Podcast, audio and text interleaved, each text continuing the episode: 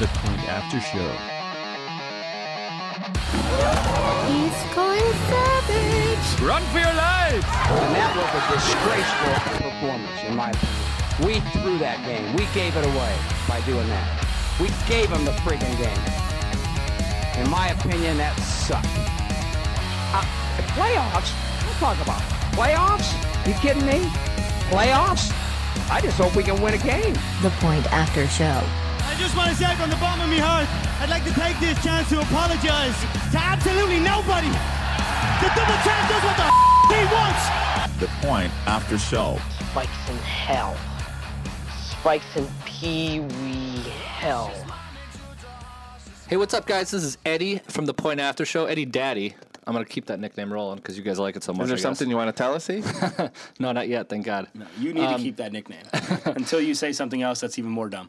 But hysterical. Either way. Well, let's not get it. I don't want to get ahead of myself here. That was a little dumb, but it's still early in the podcast. Yeah. Better earn that nickname, Ed. Yeah. Oh, wow. But I'm going to go around and introduce these guys, and they're going to give their Twitter handles for you guys to follow them on Twitter so you can read their articles and just tweet them to say F you or what's up. Tommy. I've gotten a lot of FU tweets lately. Tommy, Mr. 73. Thanks, Shot at 73, came in third at the HDGA individual tournament yesterday at Armitage Golf Course. Tommy, congrats, bro. Thanks, buddy. I appreciate it. Ed and I played in that. Oh, I was pumped. It was great golf. It's the only athlete in the bunch right here. Oh, no, not an athlete. It was more because I had the hangover, so during the tournament I wasn't nervous at all. I just said, I got to go hit the ball and whacked it. So anyway, you check me out on Twitter at tlip_thepas. You know, check us out. I always put up tweets, mostly polls, and Paul yells at me because I won't put his polls up because I don't want to crowd my feed. There's not a chance that you're raising my poll or putting it up. Speaking of Paul, the fantasy football advantage. What's up, buddy? What's up, man? Not much. I had a good weekend this weekend. Got torn up by a lot of Steeler love. Oh, yeah, you threw out that Martavis Bryant. Martavis Bryant. Yeah. As a Steeler fan, I kind of expected to take a little bit of heat, but I also thought there'd be a lot more people defending that, but no, nobody defended it whatsoever. As a matter of fact, I had some really funny tweets come my way.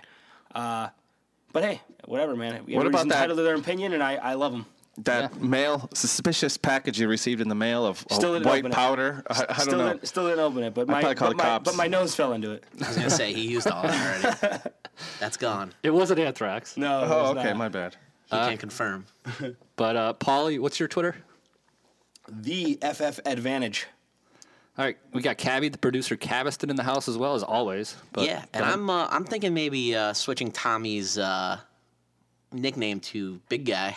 Tommy, Big Guy. I'm looking at his notes over there. I think I see Big Guy written a bunch of times. Big dude. Yeah, it's a bunch of big dudes. A bunch of big dudes on his list. I don't have that. I'm not going to say it this week. It's just in my head. I'm not writing it down or anything. Yeah, I mean, are you going to be able to remember it? Extensive research last week. But yeah, I mean, I enjoyed the draft this weekend. I wrote a great article to put Paul in his place and just confirm that Notre Dame is a football school and everybody else out there on the internet saying it's not.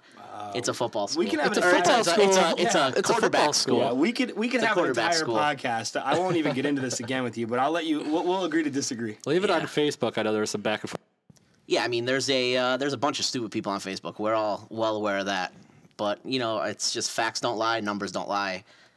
Statistically, Notre Dame is the best quarterback college of all time. That's erroneous, but we'll keep going. Agree to disagree. And we didn't even get through Cabby's intro, and he's already talking nonsense. So you can follow me though. I never know my Twitter handle, but producer Cabby. It's at producer Cabby. It's a tough one. It's actually the easiest Twitter handle I remember. Besides it's your job on the show and your last name shortened. Right. So get it. You can follow me at producer Cabby on Twitter. So we got a lot of. I mean, it wasn't a big week in sports, but there is a lot to talk about. Most importantly, I think, would be the ESPN layoffs, which we'll get to in a couple minutes. But we'll also go through boxing, NASCAR, PGA, and we'll end with the Kentucky Derby coming up this Saturday, give our picks. But the one thing I do want to talk about first before we get into the ESPN layoffs, how about Lavar Ball? Like, you guys know, I hate tomatoes. I might hate this guy more than tomatoes, if that's even possible. So. I don't know that is. Until I see you spike Lavar Ball onto the ground and then punch Pete in the face, there's no way that you hate. Well, if he gets me a ribeye, then I might. Pete's a lawyer now, too, so it might get a little dicey after the punch is thrown. So that's true. I agree with you, man. I don't like Lavar Ball at all. It's sad for his son to have to – I guess he's proud and he's happy to have his father. And maybe we just see the bad side of him, but – yeah, he annoys the shit out of me. I mean, just as a little backstory, I'm sure you guys know, Lavar Ball, Lonzo's going to the draft, and he, tried to go out and get his kid, Lonzo, a shoe endorsement. He went to Nike, Under Armour, Adidas, and... No, it wasn't an endorsement. He tried to do like a co... Well, that's what I was going to get to. Yeah, he tried to sell his brand, the Big Baller Brand, and none of these three companies, the biggest shoe companies in basketball, wanted him, so... So Lavar Ball or Lonzo Ball better really love Lavar Ball because he was set. He's going to be the number 3 draft pick probably. He was set to get about a $7 million contract by all estimations from one of these major brands because they were all interested.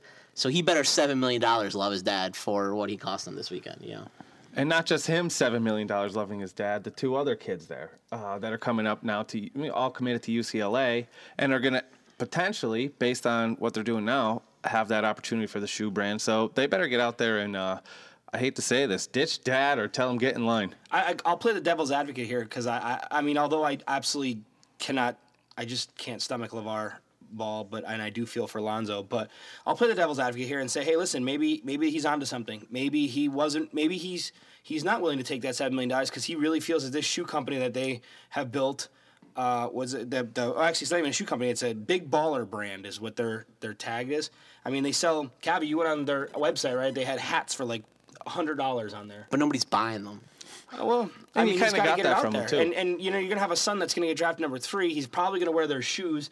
They'll start buying them. But, so he's basically saying, hey, listen, we have the idea. We already have a product.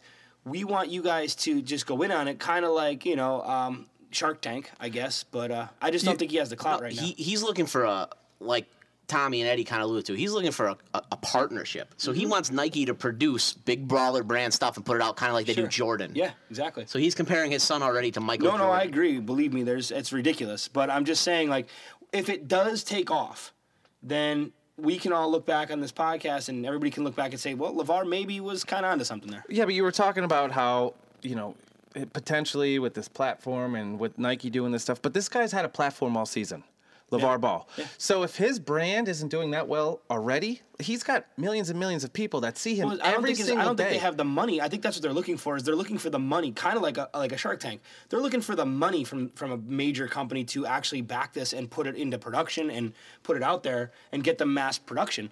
I don't think that, they're in the position right now where they could be making like a Nike type of push. But at the end of the day, they would be do something like We Talk is, Cavi does for his T-shirts for the parade every year, is go out, these people go on the website, order the merchandise, and kind of that whoever the T-shirt manufacturer is just pumping that out and send it to them. So they're doing that now. So there's really isn't much of a cost. They're doing more of a profit share with the T-shirt company.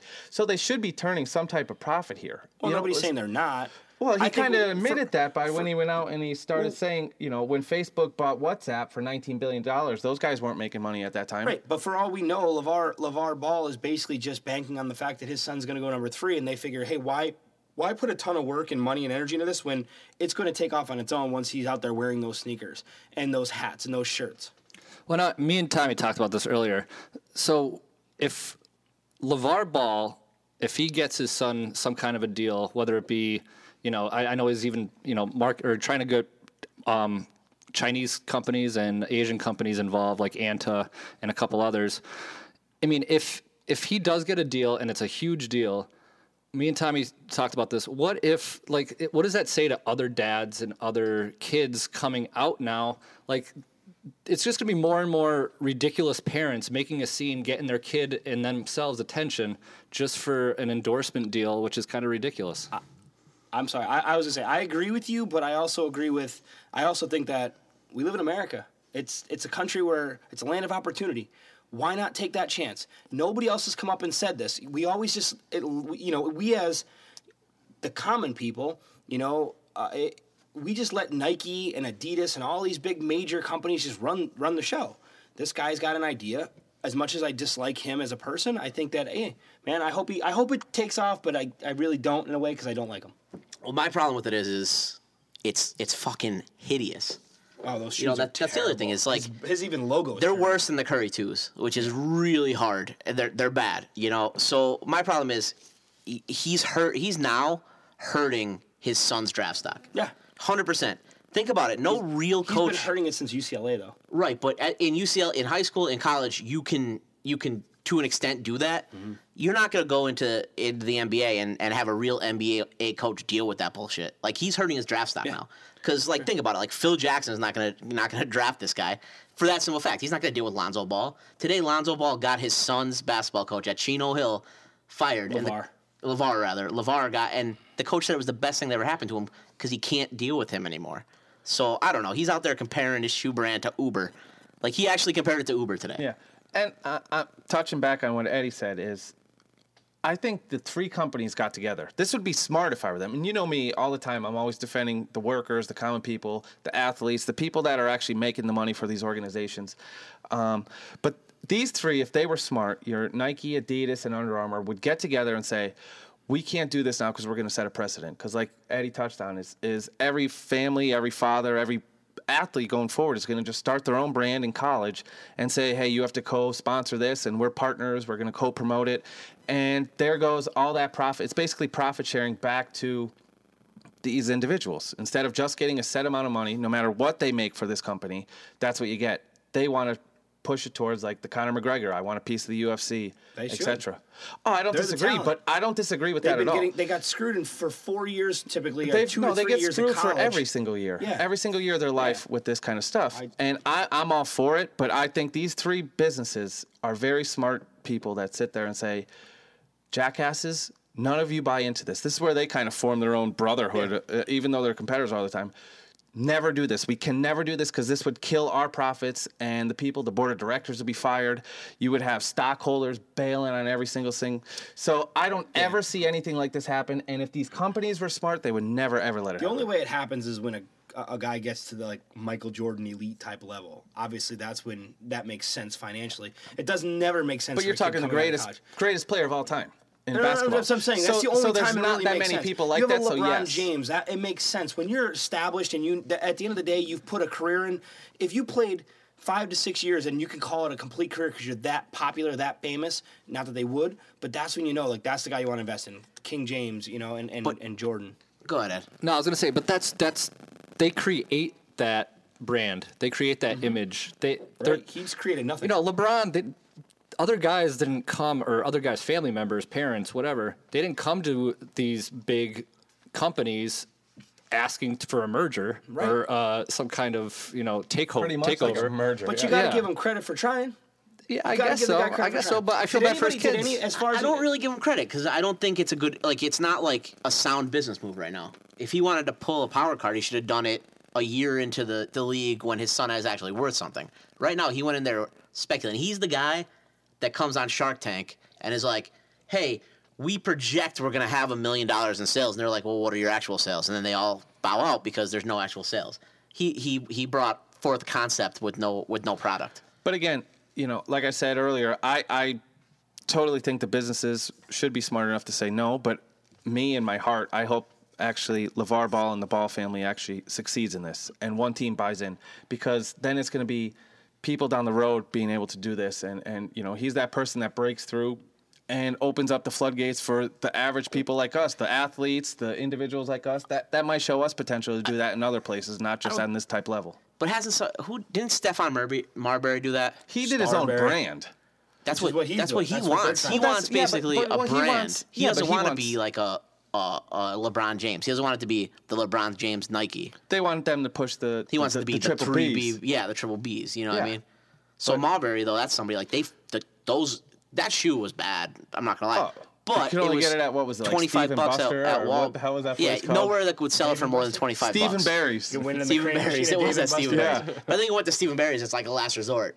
Because he just wanted to put out a less than $25 shoe. No, the only reason they went Stephen Barry is because they said yes, and the very next person behind that was Payless. Payless was coming next, right next to the Jordache is Payless was coming. Yeah, So anyway, yeah, that's my take on this whole situation with the Ball family. In my heart, I hope they actually succeed, but as a business person, I don't think it's going to happen. So they don't have anybody at this point right now. No major shoe company. They're saying they're willing to go outside of major shoe companies and look at like Facebook, like just to be basically what they call angel investors, people that just dump money into this with the potential of making a ton for everybody. You know when I first saw the shoe online. That they were showing, the representing one. Did you see the same one, the yellow and blue one? Yeah, terrible. He said he's been designing it since the day his son was born. Yeah. So you have a 20-year-old shoe. Like, right. You're designing something for 20 years. Like, he started with the DeLorean, and now he's had a Lamborghini? So do you guys, when I very first saw it, the first thing that popped into my head, you remember the And1s? Remember the old And1 shirts? Oh, yeah. Little cross-up? Exactly. Oh, yeah. Like, dude, that's what I thought. I'm like, And1 should definitely, like... Because there was an article on that I read today. Like, And1 should, endorse them because the colors... Has a genius idea, too. Like, dude, as soon as I thought of it... Is And1 even around anymore? No, I think they closed down, but actually, I think they should come out of retirement. You see Hot Sauce out there. Or is it Hot Sauce? No. The Professor? The Professor. He does a lot of stuff on social media. You see him crossing people up still in local gyms. And1s were the greatest. They had a great slogan, too, that I can't remember what the hell it was, but it was like, I thought they were... That good, huh? But it was that good. No, but they were swish instead of swoosh. They weren't quite the Under Armour marketing, where Under Armour was... But think about that. Like, Under Armour wasn't... Like, think about what Under Armour is now to what it was when, like, we were in high school. All Under they were was for what, Under... From Maryland? Yeah, they're in Baltimore. Yeah. Yeah, but they started off with football, right? Football. Just like they like made up the fact that like there was like they used to say that the long sleeve Under Armour would keep you cool in the summer and hot and warm in the winter. It was like the most bullshit thing. I don't think there's any like facts around. No, it was just spandex. It was just a spandex shirt, you know. And now but he's built it into a brand. It's wild down there. Well, I guess we're done beating up. Yeah, let's move on to. I know I mentioned in the beginning the ESPN layoffs, another big story this week. They let off, I think it was approximately 100 people, if I got my math correct. Yeah, I don't think it went over 100, but it fell right some big names, Ed Werder, a few others. I don't know if you guys have any intake on the – I know 2 years ago in 2015 they laid off 300. This is just another round. I know they focused on on-air and online people. So. Yeah, I get a little nervous for ESPN. I don't know what the deal is, but laying off all this big personality, on-air personality, both radio and television. Talking to one of our friends that work for Comcast, he says that ESPN is one of the companies that charges the most for their product. So if they're charging the most and laying people off, somebody at the top end, not all the on-air personalities, they're not the problem. The problem is the high-ups making some bad decisions because you're charging the most. Every giant company like that's always a problem from the top, but they start from the bottom and clean out house. Blame everybody else. Let's pass the blame game. So I think that's what's going on here with the ESPN and the layoffs. They're obviously bringing in money, but at the same time, it's what's going on. Are sports like becoming unpopular? Is it just all these kind of like your beer distributors, Anheuser-Busch and all them, and you got all these microbrews kicking up? They're losing profits, so are there a lot of micro brews like the Point After show? Exactly. Yeah. Sorry, Eddie, go ahead if you want. I feel like ESPN is like the what was I going to compare them to? I'm glad you pulled yourself in for that one, not to have the comparison ready. Yeah, no, I did, and then I got thrown off because I thought I was going to let Eddie go instead. My bad, bro. No, that's all right. But I don't know. Like I feel like they're like that. They're like MySpace. Okay, ooh, that's how I feel. Like they're like MySpace. Who's the Facebook? So they kind of, that's the thing. Like they came out with this, like, this revolutionary sports programming. Back in the 70s it came out or whatever like that. ESPN's been the leader in sports forever. Right, but MySpace was a hot minute. But think about the last 10 years, and or not even maybe. NFL Network's getting really, really big. Now they're coming out with they have a sports. Like a syndicated sports show for everything anymore. SEC Network, and I don't know. I feel like there's competition there, and at the end of the day, when a company's not being run the right way, like you said, maybe it's not being run the right way. They're not adapting to the millennials because this is a weird time. So do you think that we are all basically going to like what Paulie wants to do, departmentalize here? Is you talked about the NFL Network and the NBA Network, and people don't want to hear all about you know, your top 10 from baseball and your top 10 from basketball. People want to go in because that, you know, it's a half-hour show. When are they going to get the information? They don't know. At some point in the 30-minute show, they'd rather go out and get this 5-minute clip of everything that happened in NBA because that's all I really cared about on ESPN was NBA. You know, you go in, you watch your 5 minutes on the NFL Network instead of watching the 30-minute segment. So you think it's people are more in a hurry because they're working more, the life's a little busier, and they don't have time to watch the 30-minute show to get the 5-minute clip of what they really cared about anyways? Well, I think that ESPN said in a statement that they're trying to get more, they're trying to touch more of the digital side of it. So they're trying to go more with online and streaming and stuff like that. And that obviously is going to probably reduce a lot of overhead costs to them. If they can reduce employee count, everything. Yeah, but you still need employees to go online. They're not just going to write articles. They're just going to put all their stuff on the internet. They have those same people writing articles now. You think those people that are on air right now are the ones writing that stuff? No, I don't think that at all. But I'm saying they're still going to have... So why have Chris Berman... Why have Chris Berman sit there and report about something or whoever, and then when they because they're not saying they're just going digital, just writing articles all the time. They're talking they're going to go digital and just have like their ESPN and SportsCenter on just their website commercial, you know, it's that way, not television wise. Okay. No, I was just going to say that. I mean, with ESPN, I lost my train of thought right now. But we're all reeling it back. Yeah, I know. Jesus. I guess for the most part. ESPN, they're trying to Cabby take it away. I lost my card. I don't know. I'm kind of with you guys. Not really. I think that Cabby's our numbers guy too. He runs all the analytics on the website, the podcast. So he probably is maybe most educated in this, but I won't admit that. I'm just thinking that there's just more. There's more out there. You know, ESPN didn't have competition for a long time. Right. That's like the microbrews, like I said. But I agree with that analogy. But I think it's more than just that. I don't think the NFL Network is hurting ESPN. I don't think SEC Network is. I think that new media is. So like, I'm gonna go right to Ian Rappaport's Twitter. I don't watch TV to see him. I'm going right to him for the source. So I also think that like. Like, I get most of my sports news from our website, obviously, but I read Deadspin, I read the Bleacher Report, I read Barstool Sports, whereas ESPN used to be the only place I could go for that stuff, like when the internet first became a real thing for information. And, I mean, just a quick example here, I'm a big fan of Barstool Sports. Dave Portnoy, the owner of Barstool Sports, put out a tweet the day that all the people got laid off, and it was the analytics from his website his Twitter, Barstool Sports Twitter versus ESPN's Twitter. So ESPN has 31 million followers, right? And Barstool Sports only has 600,000. Barstool Sports had ESPN has 30.5 million more followers than Barstool Sports does.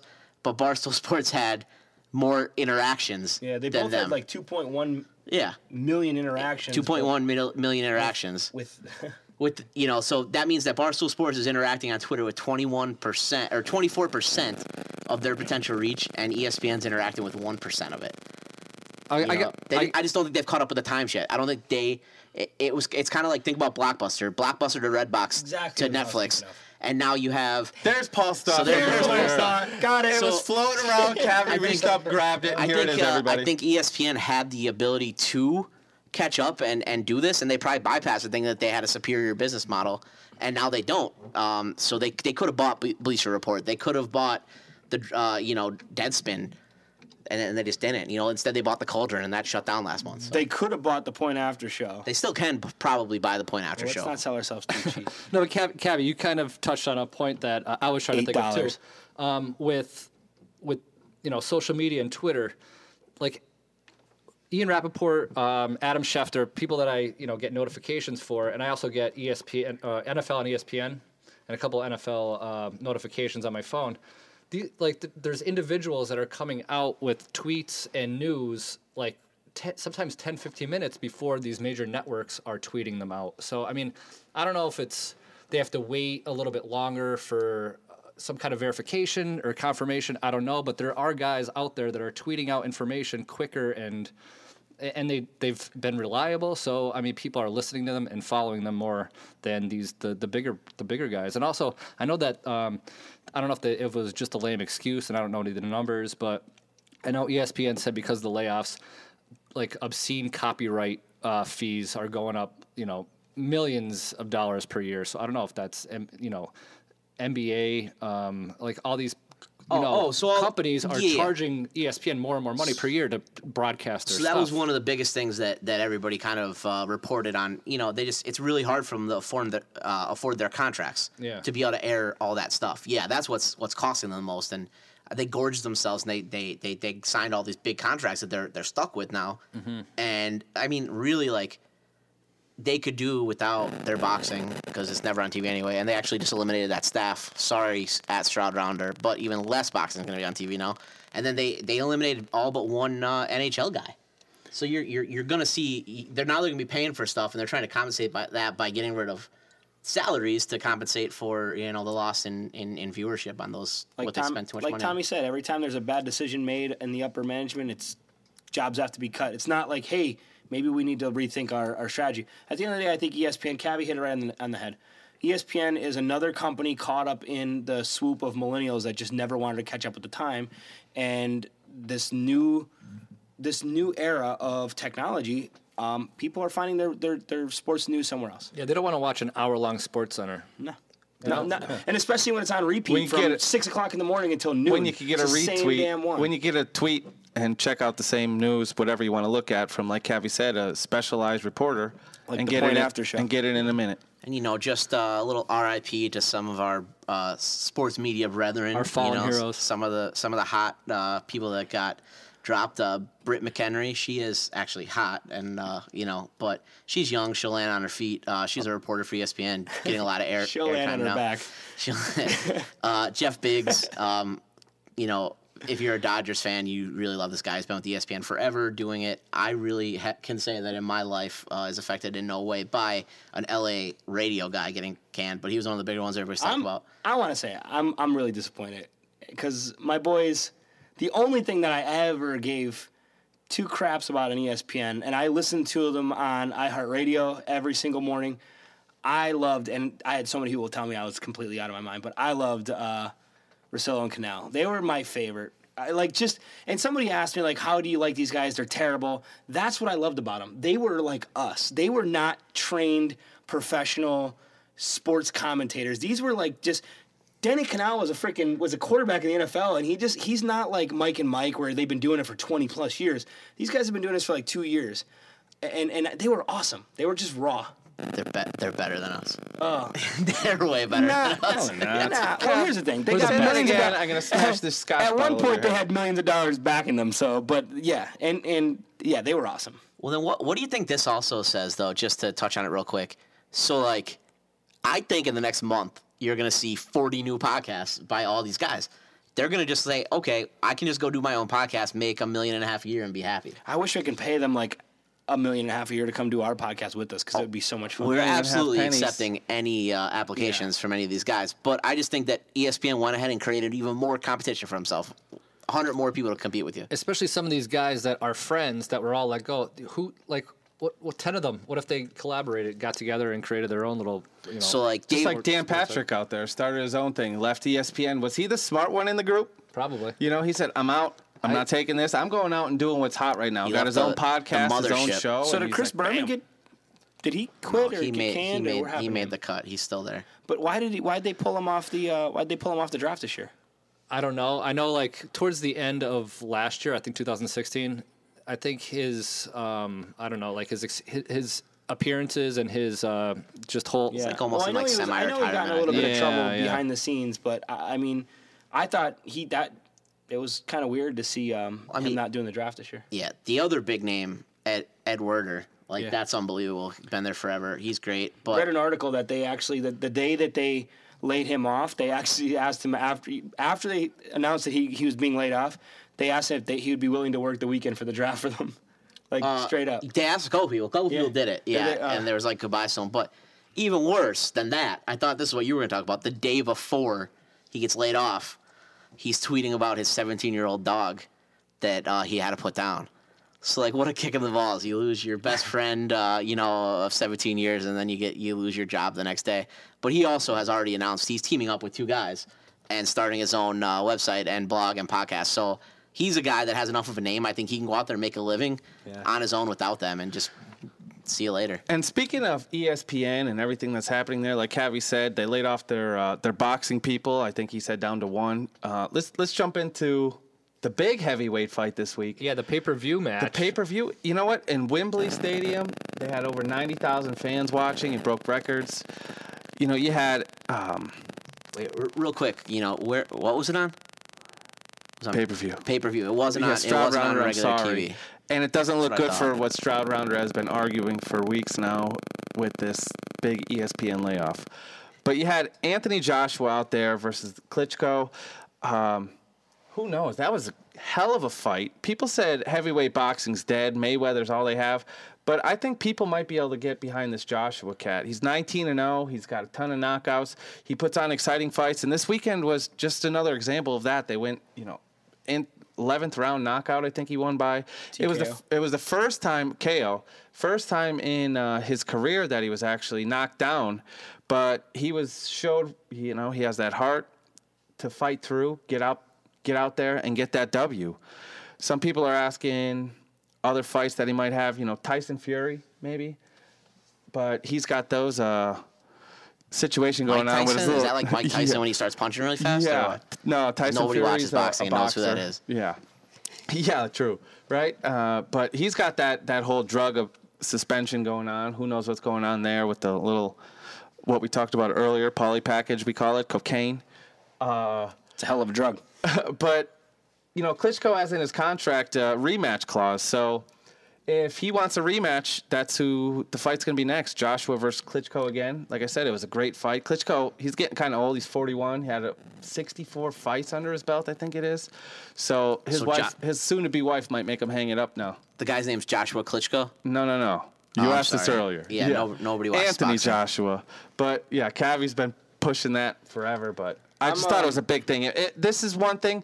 If I could suggest what happens here is I think you go with McGregor Mayweather headline, and you go Klitschko versus Junior Dos Santos Miche winner. Brock Lesnar. Yeah, I'm not Brock Lesnar. Brock Dos Santos wanted to fight the Klitschko brothers. Well, when we decided that we were going to talk about this, I actually wrote down one note, and it wasn't big dude. It was actually... they both are big dudes, heavyweights. Yeah, no. My one note was nobody watches boxing. So I'm going to agree with Cavi. 90,000 people broke the record over there. Well, that's why they had to go all the way over there. 90,000 people watch soccer, too, over there. Yeah, sure, but here in America, we don't have the venue for that. Maybe the Dallas Cowboys Stadium. That's about it. Yeah, but nobody will go to it. Uh-huh. I agree. I like Mike. 90,000 people. I like Stroud Rounder's take on local boxing and some of these young kids. I'm okay with that, but these mainstream heavyweight... Call them what you want to call them, pay-per-view guys. I have no interest. I just want to say one thing is you're saying... Sorry, go ahead. Yeah. Because this has nothing to do with what you're going to say. I just don't want to be, fact-checked coming down. There's not 90,000 people in Texas that like boxing. There are clearly more than 90,000 people in Texas. Go ahead. Sure, yeah, but on your point there is most people that actually go to the fights don't live there because most of the fights are in Vegas, so everybody's flying in. So it doesn't matter what the population or who likes... boxing in Texas. Nobody's going to fly to Dallas to watch these fights. Oh, they can't gamble. They can't do all this stuff. Boxing died with Tyson. Nah. I think this is one of the fights that the heavyweight division. Nobody cared about boxing since Tyson stopped boxing. Joshua is tough. I'm telling you. Watch him. I think they should just let these guys take as many drugs and steroids as they want. Put them in a ring. Like Ivan Drago. I want to see like 17 Ivan Dragos in a Royal Rumble match. Oh, yeah. I want to see them both taking steroid fits right in the middle of the ring and just beating the wheels off each other. That, I would be entertained by that, and I'd watch it. I'd pay $9,000 on pay-per-view. Back to Cavi bringing up boxing's dead. When was the last time you've seen any other athlete in the world, no matter what sport, make nine figures for 60 minutes? I've never... The last time I saw that happen was never happened. Never. So there you go. Boxing's obviously not dead. But did those guys that you just talked about make nine figures this weekend? Not those guys, no. And that's a heavyweight champion of the world right there. That's what I'm saying. Like who? Floyd Mayweather. They made eight figures. Okay. But for to be the heavyweight champ, what did Tyson get in comparison to that? He probably got 10 figures. Yeah, like 20 years ago, though. No. That's even worse. So that's worse. Even worse. With inflation, it should be triple. Yeah. No. Mayweather. No. So 10 figures, Kev. No, I understand that, but he didn't make that because he didn't make all that money. That would be $10 million as opposed to $1 million. Here's the thing, So was that money that the money that Mayweather makes? Is that do you really? That would be 10 figures. It'd be like $10 million instead of $1 million. Ten figures is $1 billion. No, what? 10 figures is 10 figures. It's like $10 million. Would be $10 million, or anything from 10 to 90 would be 10 figures. Yeah. You have lost control. Yeah, not $1 billion. $1 billion would be 100 figures or something like that. Yeah, no, not 100 figures. 100 million. But here's the thing. Like, you're talking about Mayweather. Does Mayweather make all that? Does Mayweather make all of that? It's $10 million. It's $10 million, man. That's $1 billion, right? Or then you lied. And that's 10 figures, right? 6 figures is 100,000. Yeah, plus three more is 9 is $1 million. That's $1 billion. So you guys are wrong. No. We don't need calculators, E. These two over here I thought you said 8 figures. No. He said 10 figures. I thought you said he 8. He said 9 figures. I said 8 figures. Yeah, I said 9 figures. You said he made $100 million this week. No. I said Mayweather made 9 figures. And I said they made... No. You said when was the last time you saw somebody make 9 figures in any other sport? So where did 10 figures come from? And I said Tyson probably made 10 figures. That's what he said. I didn't mean that. Well, that's what you said. You tried to make Eddie and I look dumb. No, because you worded that weird. I thought you said figures. I'm sorry, you used figures? No, I said that the Klitschko and Joshua made 8 figures this year. So they made... They made $10 million. Well, you've actually and 10, see that I didn't even believe it. I thought you were trying to tell me they made $500,000. You've actually spent 3 more minutes on this segment than most people watch that. Counting zeros. Yeah. I'm not good at that. I'm not good at that. All right. I'm not good at that. I'm sitting here thinking, I'm an idiot. Yeah, me too. Hopefully Eddie's uncle's not listening to this. We did actually get you to admit you're an idiot without being an idiot, which is even funnier. Because you're both looking at me like I like. No, I really did think you said. I thought you said 8. That's what I was in my head. I have a severe math. So I'm like, that's like $10 million, 8 figures. Anyways, I know that because of my sound racetrack where they don't make that much money. All right. If you listen to our last week's podcast, we had our contributor and NASCAR guru Taylor Scrignoli come on and speak a little about NASCAR and daily fantasy and fantasy. The Toyota Owners 400 was this week. Joey Logano became the victor. He beat out Kyle Busch. But every Sunday, Taylor puts out little article and gives us his lineup for daily fantasy at thepointaftershow.com. Paul, I know you had a little tidbit here about the NASCAR race this weekend. Yeah, I gave it a whirl. I decided I was going to watch some NASCAR, much to my discredit. Only reason is because what we're about to talk about in a little bit, the PGA Tour was actually even worse.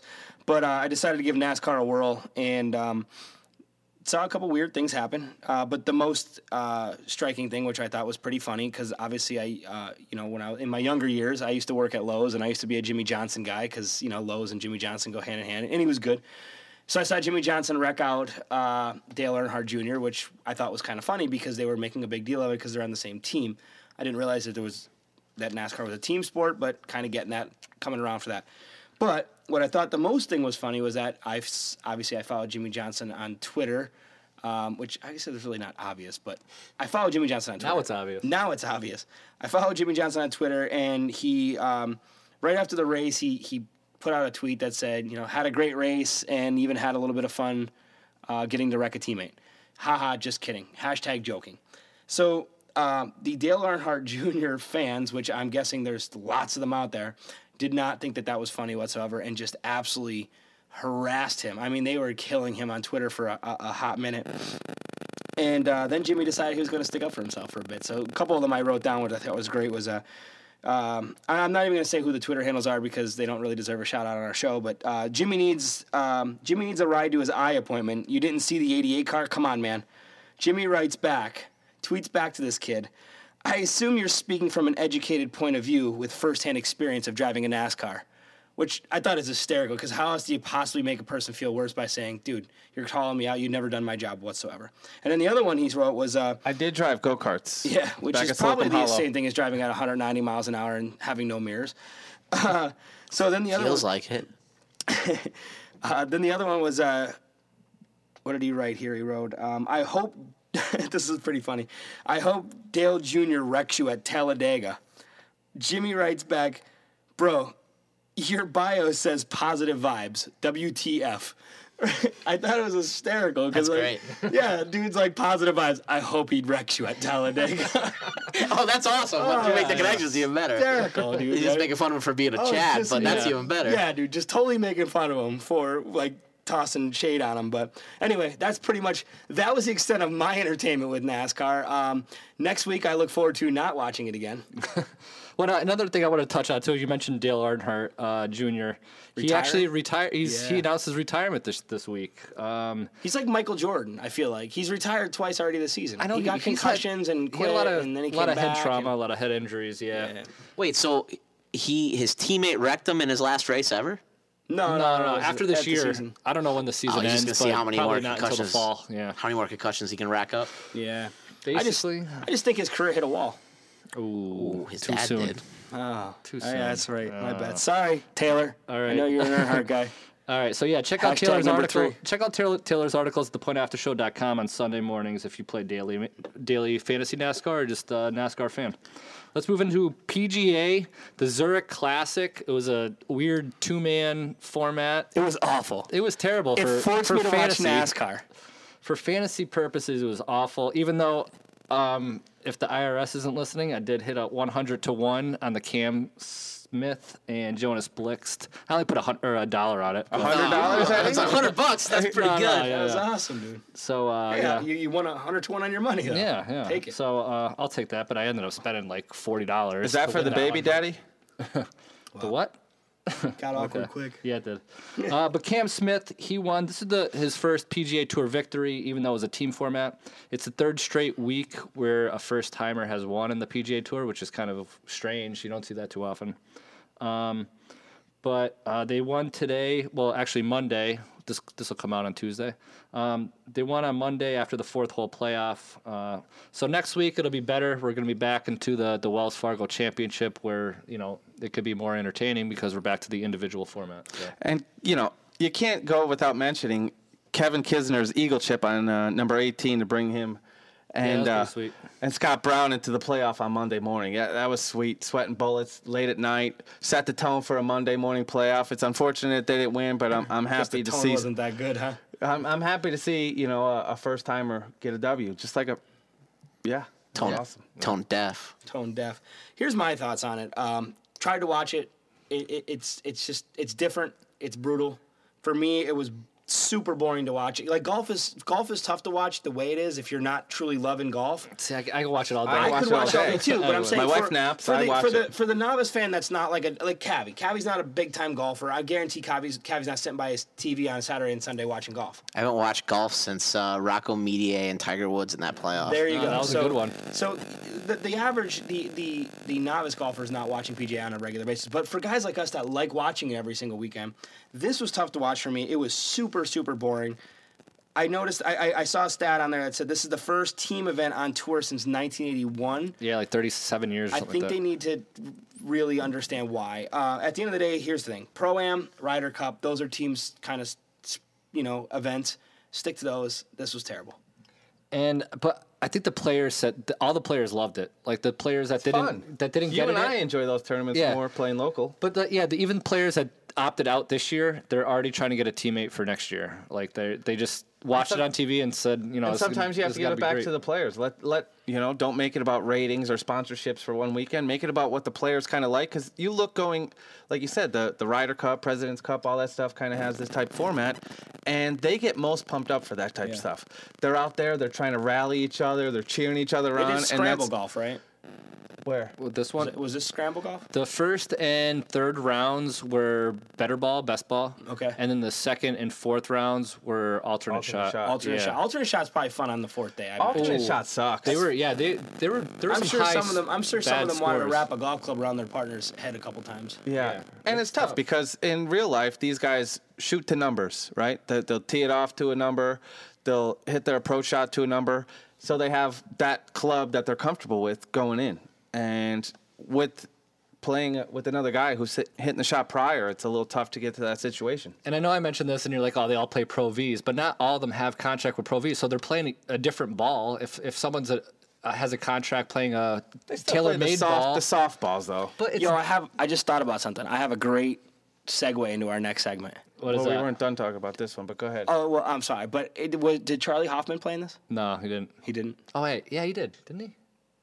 Didn't watch it. I was busy at work all weekend, and then that tournament on Sunday. Okay. I think he did, though. Charlie Hoffman it's a great segment. Break right into. All right, go ahead.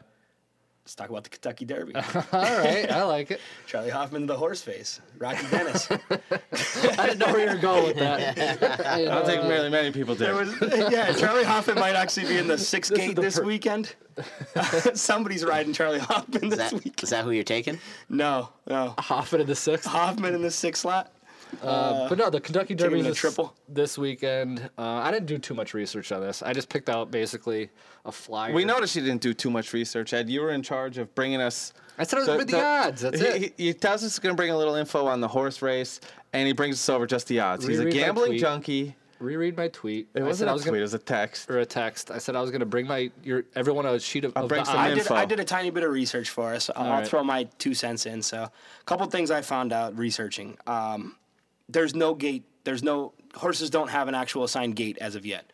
So there is no one horse. We don't know the numbers yet. Right. So that doesn't get announced until Wednesday to do a pill draw, which I think would be pretty fun, kind of like a lotto pick. Oh, it's like the NBA lotto picks. But here's two things. So let me ask you guys this.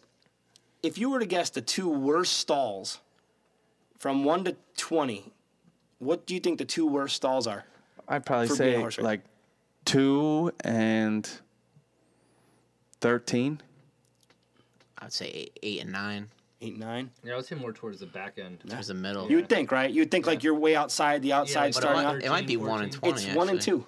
Really? I definitely would think 2 because they're going to get pinched by the 1 and 3. They get pinned against the rail. I guess it'll depend on who that 2 horse is. If they're going to break out of the gate, they're going to pinch the 1 against the rail. Well, no matter what. But if the 1 and 3 are strong, they're going to pinch the 2 in. If there's 20 horses in the race, 20 horses, 19 other horses are pinning you towards that rail. They're all trying to get to the inside. The Derby's a much bigger. There's more horses in the field than there are in most other races. Yeah, typically it's about 20 horses, and that gets weighted down for the Preakness. And the first thing they do is when those horses come out of that gate, they all try to get to the inside as fast as possible. They have to the first turn to get to the inside. So the first stall has not had a winner. So just for tips for people betting on the Kentucky Derby this weekend, the first horse, the number 1 horse, has not won in the last 30 years, and the number 2 horse has not won in the last 40 years.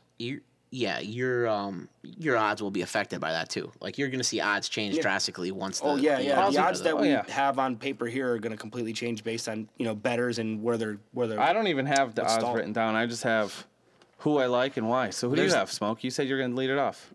Well, I'll give you that. Well, let me first give the three as of right now. Anything else you want to just spit out here? Well, do you have information? Do you want to ride? Yeah, I have information. Okay, then just start talking then. Yeah, I lead segment, bro. I didn't want to lead the segment. I'll go with Gormley. I don't care who you like. I was going to give the listeners like at least the top 3 horses of who are the favorites as of right this very minute. Well, I thought we were just all picking our favorites. Go ahead.